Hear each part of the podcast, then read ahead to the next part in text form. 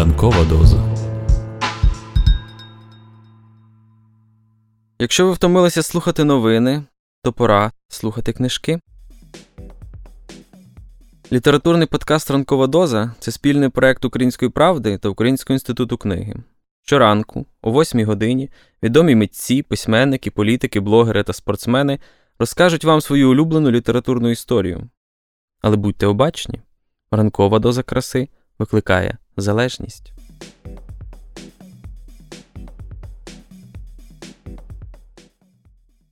Привіт, друзі! Це Роман Романюк, журналіст Української правди і автор «Ранкової дози». На правах автора цього проєкту я дозволю собі запровадити рубрику «Авторський понеділок», де буду вам розповідати про свої улюблені шедеври малої прози. Отож, поїхали!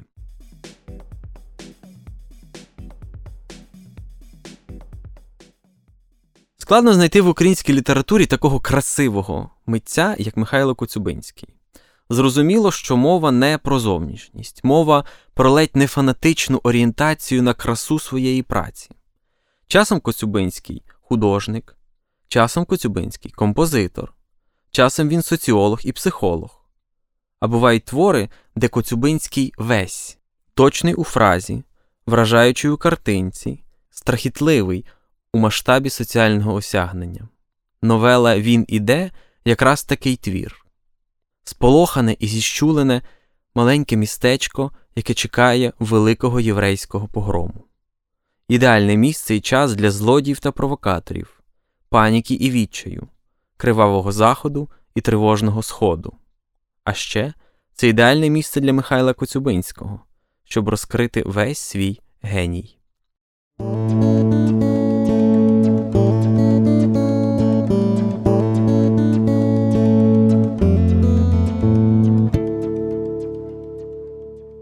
Він іде. Образок. Прикмети були погані. Становий, здається, невдоволений був з того, що взяв, і хоч запевняв, що не допустить погрому, але йому вірили мало. Найгірше було те, що ніхто, напевно, не знав, чи одмінять процесію з образом Спаса, яка мала відбутись завтра по церковній відправі. Про це з тривогою говорили в містечку. І крамарі, забувши за покупців, лишали свої крамниці на Божу ласку, а самі збирались купами на майдані серед містечка. Тут, притишеними, таємничими голосами, тривожно озираючись навкруги, переказували одні другим про якихось непевних, чужих людей, що з'явились недавно в містечку, про чорносотенних панків, які були б раді погромові, та про те, що їхні пуриці, багатші купці, ще зрання почали тікати з містечка своїми жінками і дітьми. Часом розмова ставала гарячою, бурхливою, слова брящали немов вози з залізом, і білі крамарські руки тільки михтіли перед рудими бородами. Але коли розтинався раптовий голосний туркіт коліс по бруку, і велика балагульська бричка підкочувала під один з багатших домів, що всіма вікнами дивився на площу, розмови стихали, і всі похмуро і зі злістю дивились, як виносили похапцем із дверей всяке манаття, скрині та подушки, і бричка ущерть виладновувала з жінками та кучерявими дітьми. Коли ж бричка зникала нарешті у хмарі сірого пилу, розмови знов оживали і переходили в крик. Візник Йосель, міцний, високий чоловік, метушився по базару з батіжком у грубих вузлуватих руках і хвалився, що вже відправив у всі три свої фургони. Він запевняв, що до вечора не буде в містечку ані одної хурманки. Ще сонце не зайшло, а вже крамниці почали зачинятись. Скрізь ріпіли залізні засуви, брящали колодки й ключі, стукали двері, заслиняючи чорні отвори, і вмить сірі старезні мури ринку викинули з себе людей. Майдан на хвилину ожив, залюднився. Старі балабусти зібрали з столиків бублики й булки, покриті пилом, увесь свій мізерний крам. Охали, стогнали та, вгинаючись під важкими кошиками, поспішали додому. Чорні купи похилених, схвильованих людей розтікались з базару по тісних вуличках, і на площі зробилось так пусто й тихо, наче весь вереск життя обернувся раптом у сірий камінь. Наближався вечір. Сонце росло, палало і тихо спускалось додолу. Червоний туман уставав на заході, і немов криваві примари насувались звідти на місто. Спочатку несміливо, поодинцю, а далі цілими лавами. Безгучною процесією пройшли вони поміж спустілими мурами, лишаючи на камені гарячі червоні сліди та відбиваючи у шибках вікон свої криваві обличчя. Старезні мури тремтіли з жаху усіма зморшками стін, і тільки червоні маки, що росли вгорі по карнизах, вітали гостей сміхом. А коли сонце сіло і прийшла ніч, як чорна дума землі, червоні гості щезли, а містечко зовсім завмерло. В хаті старого шохата Абрума при світлі лойових свічок ішла нарада. Там зібрались самі старі, поважні люди зі зморшками досвіду на блідих лицях, з білими бородами, як у далеких предків. Всі говорили разом, бо всіх одно турбувало. Одні хотіли зібрати ще гроші для станового, другим приходила на голову думка попрохати попів, щоб заступились. Інші знов радили зійтись до синагоги і в молитвах провести ніч. Великий Бог, що вивів Ізраїля з пустині, що не дав йому досі втопитись у хвилях з ненависті інших народів, ще раз одверне од нього ворожу руку. Все це було добре, але не могло ні об'єднати, ані заспокоїти. Коли ж візник Йосель, що мав сильніші груди, таки перекричав усіх і заявив, що молодь поклала оборонятися, що вона буде стріляти, і витяг перед себе батіг, як револьвер, жах стулив усім уста, і білі бороди, немов зів'ялі, упали на груди. Потому щинився гвалт. Старий шохат Абрум, який на своєму довгому віку спокійно перерізував горло тисячам курей та гусок, зблід увесь і закричав: «Як? Вони хочуть стріляти? Ті нерозумні, ті божевільні, оті політики. Вони хотять пролити кров, яка впаде на наші ж голови. Вони викличуть помсту, і помста, як вовк, пожере наші діти, увесь спокійний народ, ай-вай!» І всі кричали разом з Абрумом, кричали беззубі роти, кричали зморшки мудрості й досвіду, скакали бороди й білі та худі руки. І от обурення й крику всім стало душно і навіть легше, так наче криком вони прогнали з хати тривогу. Те гостре обурення, однак, скоро пройшло, і крики поволі затихли. Знов встало питання, те саме, що і спочатку. Що ж мають робити? Час ішов, і кожна хвилина, що конала навіки, родила другу, а та наближала страшну невідомість. Ніхто вже нічого не радив. Всі почували втому. І чим ясніше ставало, що нема ради, що не можна навіть втекти, бо нема коней, люди починали вірити в чудо. Станеться щось таке, що одверне біду. Процесія пройде тихо і не зачепить нікого. Ще може нічого, може нічого не буде. Комусь прийшла думка: що скаже сліпа істерка? Ведіть сюди істерку, вона вгадає. І всі забажали почути, що скаже істерка. Візник Йосель і зять Абрумів піднялись привести сліпу. Вона ще не спала.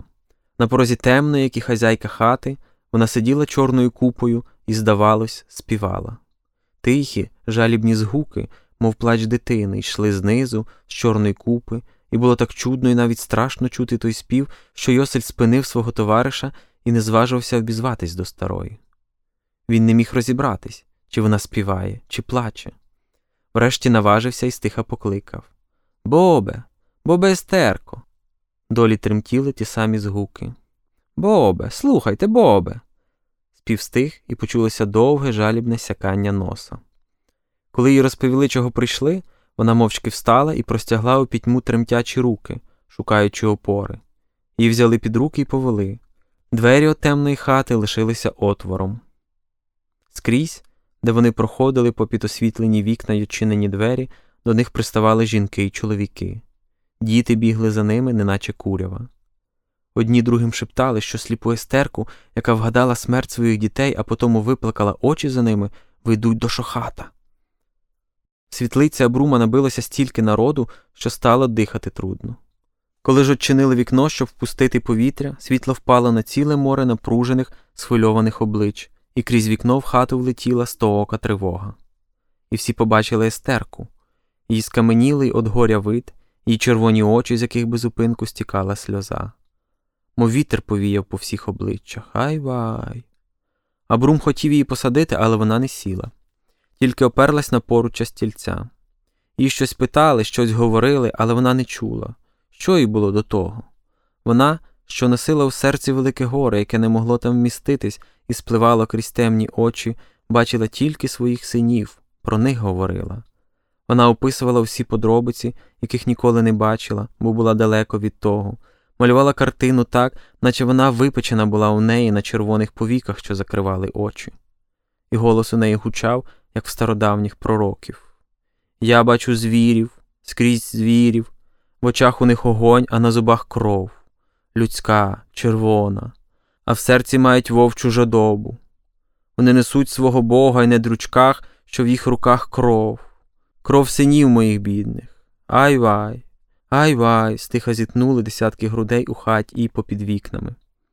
А їхні попи співають, і чорними устами хвалять Господа Бога, а на ризах в них кров, людська кров, і ричать разом із попами криваві звірі, і розбивають об камінь голови діток маленьких. Ай-вай, ай-вай, тремтить зітхання довкола і меркне од нього у хаті світло. Ось під ногами у мене кров, чорна, запекла, великі чорні калюжі. Лежать жінки біля крейда, і дивляться їх мертві очі на чоловіків, на трупи дітей, і скачуть по дітях сп'янілі звірі і ревуть. Смерть! Смерть! Ай-вай! Стогнуть у хаті і плачуть на дворі. В огоні смерть! Я бачу руки, я бачу очі, що благають рятунку. Я чую крик, валяться стіни, стріляють. Пекло! Ой, мені душно, ой, моє серце! А тепер чуєте? Ша! Біжать по сходах, ламають двері, а там мої діти, мої сини любі. Ай-вай, рятуйте, не бийте, лежить мій Хаїм, лежить мій Лейба, що годували стареньку маму. І більше не встануть. Ой-ой, ай-вай, ай-вай, ай-вай. Усе підхоплюють лемент і стає сумно і страшно, як в судний день. А баба Естерка все говорила, а сльози усе стікали з її сліпих очей. Розбитий старечий голос часом дзвенів, як голос пророка, і тоді довкола робилося тихо. Люди таїли віддих і складали на дно серця кожне слово старої, як важкий жаль. Може, то не істерка говорить, а їхня доля? І той червоний туман, що тепер навис над ними, перетвориться завтра у дійсність? Може, ті діти, що тепер тулять теплі обличчя до колін матерок, завтра будуть валятись по вулицях мертві, і їх будуть толочити важкі чоботища п'яної юрми? Ай-ва! Народ навис над вікном і все прибував. Якась розхристана в одній сорочці жінка просовувалась крізь натовп ближче до хати і притискала до грудей кривий семисвічник із старого срібла, єдину, може, цінну родинну річ. Великі жили на руках у неї ясно синіли на світлі. Налякані діти починали ревіти, жінки їх гамували і витирали сльози руками. Крайні зітхали, і весь той жаль, і всі ті сльози збирала блакитна ніч, та громадила в хмару, що вже здіймала чоло на нічному крайнебі. Коли ж Естерка замовкла, і її, схилену, спустілу, вивели під руки світлини, народ розступився, загомонів і посунув за нею аж до її хати. Шохатові гості теж розійшлись, рознісши з собою на ніч тривогу.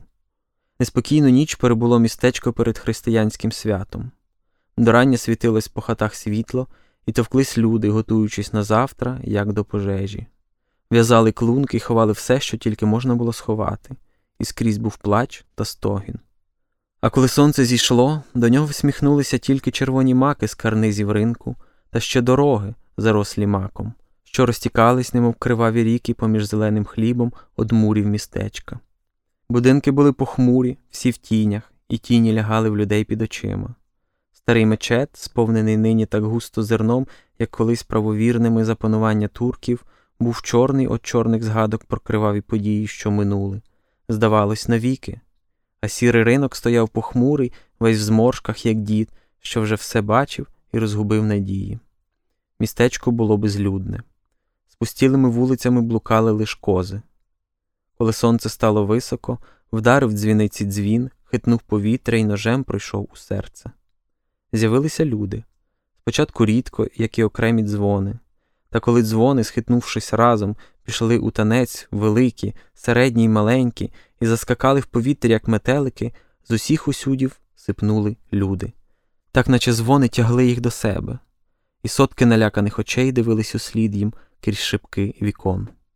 Блідий, невиспаний шохат Абрум теж слухав дзвонів, хоч вони вже давно замовкли. Він весь тремтів і сам дивувався, що у нього так скачуть щелепи, так трусяться руки й ноги. Бо ще невідомо, чи піде процесія, чи ні, чи буде що, чи не буде. Але ж він поважна духовна особа і не може бути лише свідком народного лиха. Врешті він зважився і переступив поріг своєї оселі. Дрібним непевним кроком, озираючись та оглядаючи стрічного Гоя, Так, наче вперше зустрічався з ним, він спочатку пішов бічною вулицею, тепер безлюдною, а далі звернув, як до Майдану.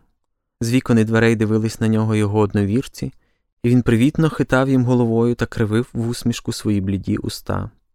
Він навіть пробував щось говорити хриплим та здушеним голосом, але за кожним разом змовкав, таким чудним та дивним здавався йому його власний голос.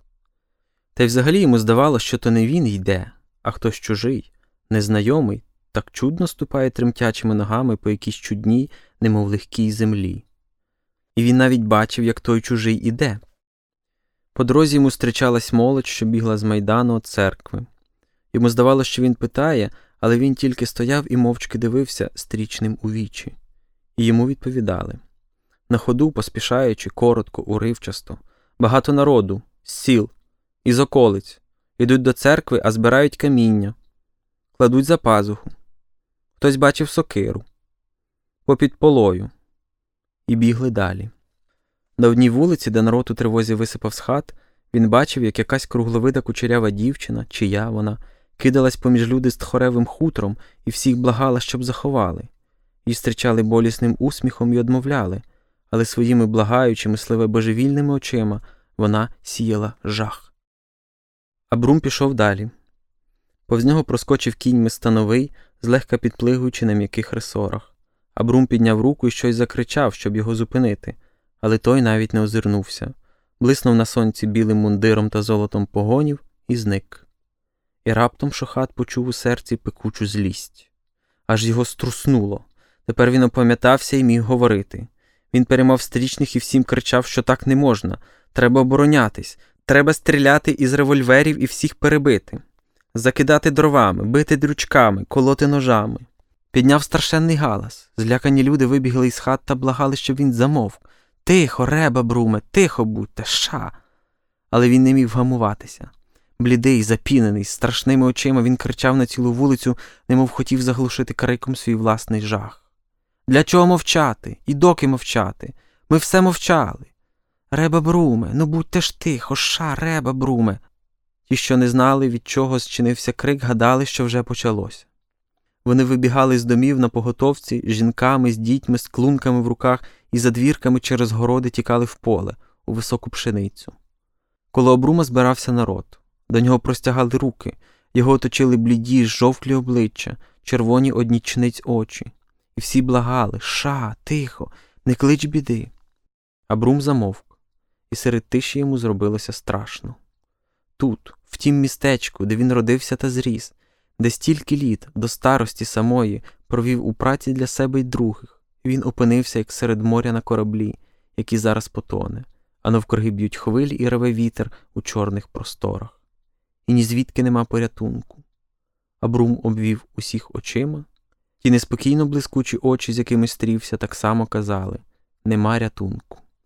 Все тіло дивно напружилось в нього, і він відчув серцем той крик розпуки, що глибоко таївся в серці його народу, боячись навіть вирватись звідти. Йому зробилося страшно, страшніше тут, серед людей, ніж в своїй хаті. Раптом Абрум почув, як щось звалилось на нього і розбіглось по тілі дрібними кольками. То серед тиші впали на голову дзвони і побігли по місту з вискоком і реготом. Од Майдану щось тупотіло і чувся крик.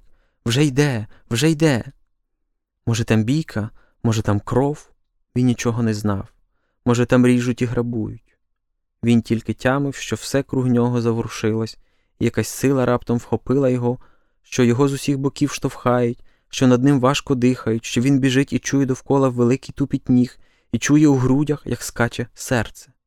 Щось велике, стоноге, гаряче бігло з ним разом. Він бачив перед собою лише довгі поли чиєгось халата, що кумедно розлітався на вітрі. За ним щось гналося. Він мчав по тісних вулицях, місив ногами глибокий пил, минав доми, звертав у бік, і піт заливав йому очі. Ось дім Мойшець Вейлібе, а ось хата убогої Ханни. Знов якась вулиця, ще один дім. І чий то дім? Чий же то дім? А там уже поле. Аби добігти, аби добігти.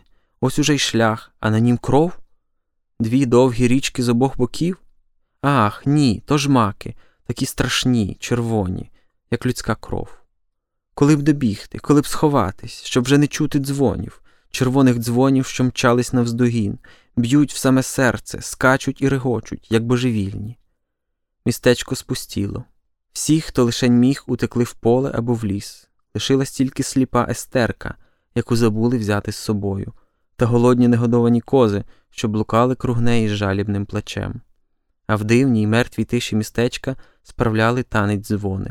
Великі, середні й маленькі. Сонце сміялось і вистеляло дорогу дзвонам, як килимами. Естерка сиділа на порозі своєї хатини, закривши лице руками. Вона сама стріне те, від чого всі повтікали, що там, в Одесі, одняло одне із синів. Але вона не почувала страху. Чого боятися, коли найстрашніше пройшло вже крізь її серце вогнем і спалило там усе? Не страх, а зненависть запікалась у її грудях, коли вона слухала дзвонів. Естерці здавалось, що то не згуки, а сотки кривавих рук простягались від дзвіниці і жадібно тріпочуть довгими пальцями понад домами. Їй хотілося вступити в бій з тими руками та власним тілом одвести од людей лихо. Вона встала з порога, простягла вперед руки, підняла лице, по якому стікали сліпих очей сльози, і пішла назустріч дзвонам. Згорблена постать старої з простертими перед себе руками, суха й рішуча, здавалась страшною серед безлюддя. Вона йшла і жадібно вбирала у себе згуки, що перетворювались в зненависть. Раптом Естерка серед дзвонів почула щось інше. Спочатку як тихий плач, а далі мов виття вітру. Часом ті згуки грубшали, хрипіли, оберталися в рик, немов товар ревів на оборі, або градова хмара неслась по небу. То йшла процесія. Тисячі ніг толочили землю, тисячі тіл колихали повітря, лопотіли на волі корогви і грубими нелюдськими голосами ревіли гладкі попи, як з бочки, а довгі коси їх, розмаяні на вітрі, тріпались по цупких золотих ризах. Високо над ними хмурилось чорніле лице убогого Спаса, що ледве витикалося із кованих багатих риз, важких і незручних. І грали богові славу дзвони, і співали її от повного черева грубі попи. Естерка спочатку не розуміла, звідки ті згуки. Може, то хмара, страшна і чорна, надходить над головою і паде дощ? Але згодом, коли процесія була вже близько, вона почула знайомий спів і зрозуміла. І раптом спалахнула злістю. Недобра радість налялась в її серце. «Ага, він іде!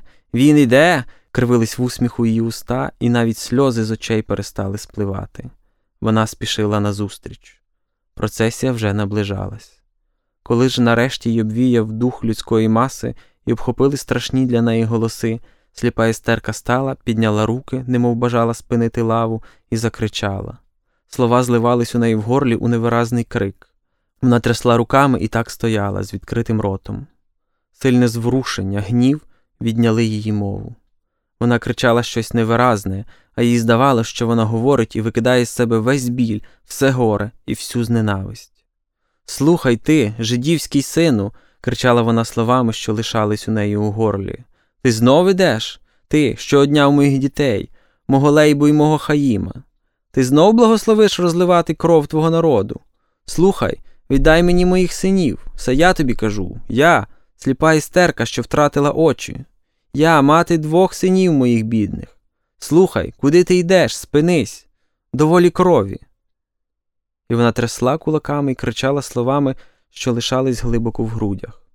Сльози, що спливали з невидющих очей, заповнювали старий чорний рот із двома пеньками жовтих зубів, а повз неї тупали тисячі ніг, дихали тисячі грудей, ревіли баси і танцювали, як божевільні дзвони, великі, середні і маленькі.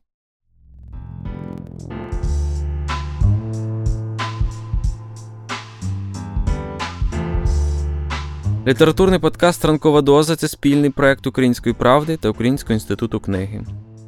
Будьте обачні та обережні. Ранкова доза викликає залежність від краси.